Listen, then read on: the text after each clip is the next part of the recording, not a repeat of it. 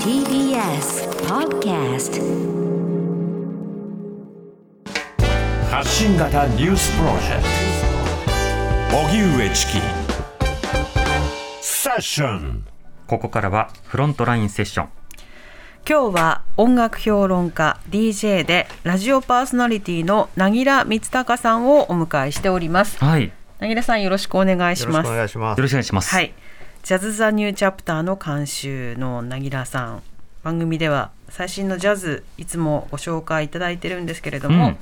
今日はどんなテーマでしょはいあのまだ僕見てないんですけど、はいあのブルージャイアントという映画がですええね、えあのまあすごいヒットしてまして、えはいでお二人が見たとはい、はい我々見ました伺ったので、ええその話をうしようかいやーブルージャイアントね映画としてとてもいいんですが今同時期にあのー対策がいくつか同時に出ているあので映画で言うとねそうそう、んあなるほ上どね映感がもっと増えてほしいし、うんなおかつあのいい音で聴けるスクリーンあるなじゃないですかと。ああはいはいはいはいそ。こが他の映画も抑えてるところがあるので、ちょっとこう、うーん、もう一歩って思ってたりするんですけど、楽しかったです。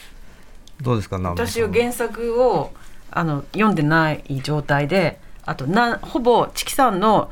いい面白いんだよこのいえ作品っていう漫画表っていうのを散々2013年セッション始まった頃からずっとはい見たはのい、ね、ずっと。えそれをずっと聞いてきてであ漫画読まなきゃ読まなきゃって思ってるうちに映画化になりそれぐらいの前情報で見に行ったんですけどいやーちょっとやられた。へえいやいや僕の周りでもやっぱみんななんか感動したっていうあの人ね、入り込が多いです。みすぎちゃって、もうストーリーの展開に自分がもうついていけなく途中でなっちゃって、へどうしてどうしてとか、はいはいスクリーンに向かってちょっと声出して言っちゃってたぐらい。うん。あの、ジャズマンになるという夢をね、うんこう目指していくっていう、はいまあ、実直なストーリーなんだけど、うんその見ているオーディエンスは、その夢がどうも叶ってほしい、叶ってほしいと願っている。ところが、まあ、この世界というのは一筋縄ではいかないというイベントが起こって、さあどうなるかという、そうした展開に南部さんがぎょっとするという。あへーあとま場あ面だっプたんですねレイシーンっていうか、もうあの音楽があの上原さんだっての知ってって言ったからもうその音にももうつかまれてしまって、えうんあ上原ひろみさんですね、うんはいなのでなんかねえライブ行っちゃったみたいな、うんうん、ライブ見ちゃった浴びちゃったっていう気持ちで週末、えー、と金曜日に私見たんですけどもう土日ずーっと頭の中がジンジンジンジンしてました月曜日ぐらいまで。うん。うんへえ作品の中ではね、そのソーブルーという架空のそうあのジャズクラブがあるんですが、どう見てもそのブルーノートでで。しかもそうでさあの映画で見て私ブルーノートのアヤロチエさんのライブを日曜日の夜に行ったんですけど、はい描かれてるブルージャイアントで描かれてるソーブルーと客がちょっと大きいんじゃない実際よりと思ってステーでジがね客ステージうんとあと客席の席数とか。であった数えていって実際行ってああ合ってる合ってると思って いうこともありました。そうですへね。ーなんかアニメーション表現として、まあ、すごい優れてる場面と、まあ、うん課題がある場面、そうしたものは見ながら、あの、いろいろ感じるところはあるんですがそうあと、しかもやっぱチャレンジはとても素晴らしいなと思いま玉した田ね。君にもう持ドってラいマかれんそうですね。なので、語りが止まらないんですなるが、ほど。なぎらさんに、いいはい、ですよ紹介していただきたいのは、そのブルージャイアントに絡めてということですか。はいあのそのえっと玉田役はい。ほというか玉田演奏部分役なんですけど、石若俊というドラマーがおりまして、はい。あの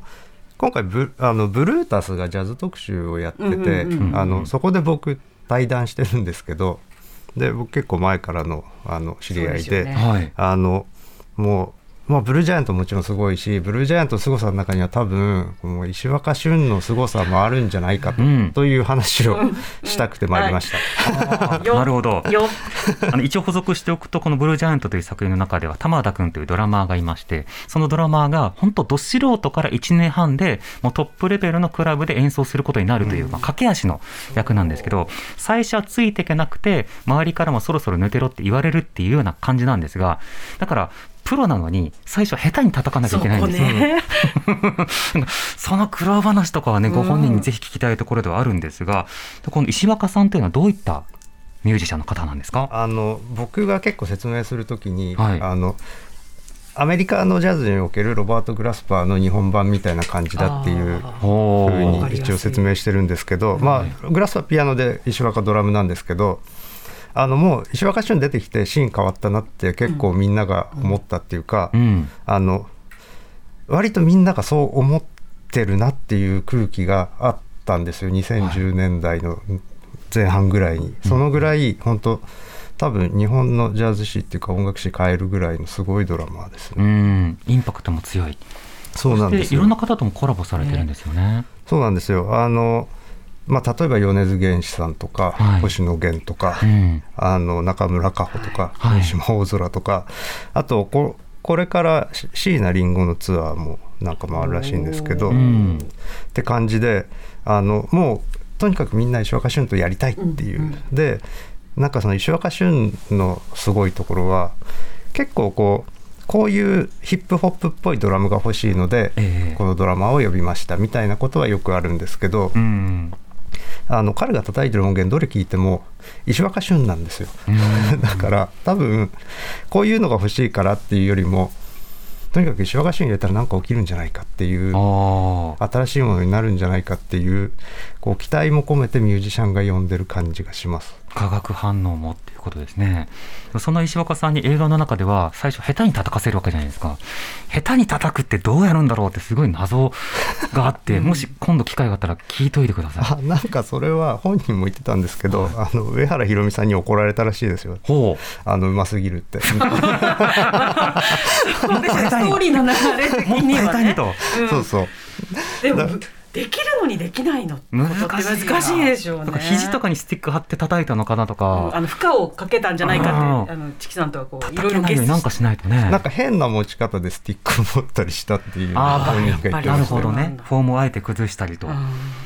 ではそうした石若さんも参加していうんもるういろんなアーティストブでねルージャイアントから今日は一う曲ん紹介いただけるんですね。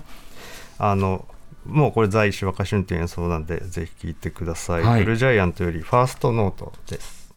TBS Radio 発信型ニュースプロジェクトセッション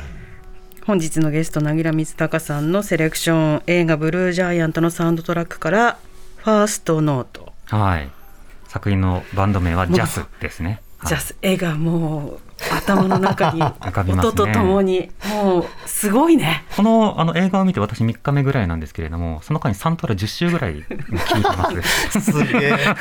今日のオープニングの挨拶がだってまずさ そうですね、うんブルーノートミロおじさんですということですけども、この曲の特徴などは、なぎらさん、どこに着目されますかあの僕漫画ちょろっと読んだだけなんであまりよく分かってないんですけど、多分こうすごく熱い演奏でエネルギッシュで、どちらかというとこうあんまりこう洗練されてなくてコントロールされてない感じだと思うんですけど、はいあのジョン・コルトレーンっぽいっていうか、うんうん、なんかそういう感じの曲調でこうコルトレーンがこう一番進化していった時期のスタイルを取り入れてっていうのを上原さんがうまくやってるなと思います。うんまあ、若々しくて荒削りでスタイリッシュとはまた違うしかしパワフルでだけど観客の度肝をどう抜くかっていうストロングなスタイルっていうものを音でさあどう再現するのうかんなるときに漫画だと想像でいいんですけど映画だと書けなきゃいけないです曲そうをですねそれをあ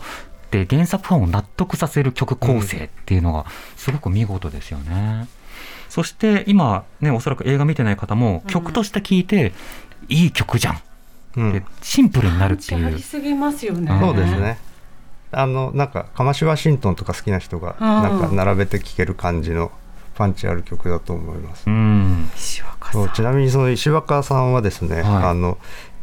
お2012年に「はい坂道のアポロン」ってはい児玉由紀さんはいのは漫画があって、あれのアニメ版があったんですけど、うんあれのドラム役の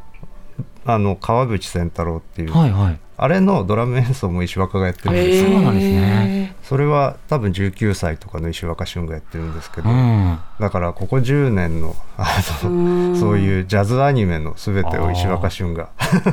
担っているとでもある種の声優さんではないけど、若い頃こう叩いて、成長したらこう叩いてとか、そうしたものも一人のドラマーが演じるってことも含めて、その力に脱帽ですね。なぎらさんお知らせは時間あとちょっとしかはないんいですけど、あのブルータスのジャズ特集の「ジャズ・イズ・ポップ」っていうのがあってそれにあのブルージャイアントの書き下ろしの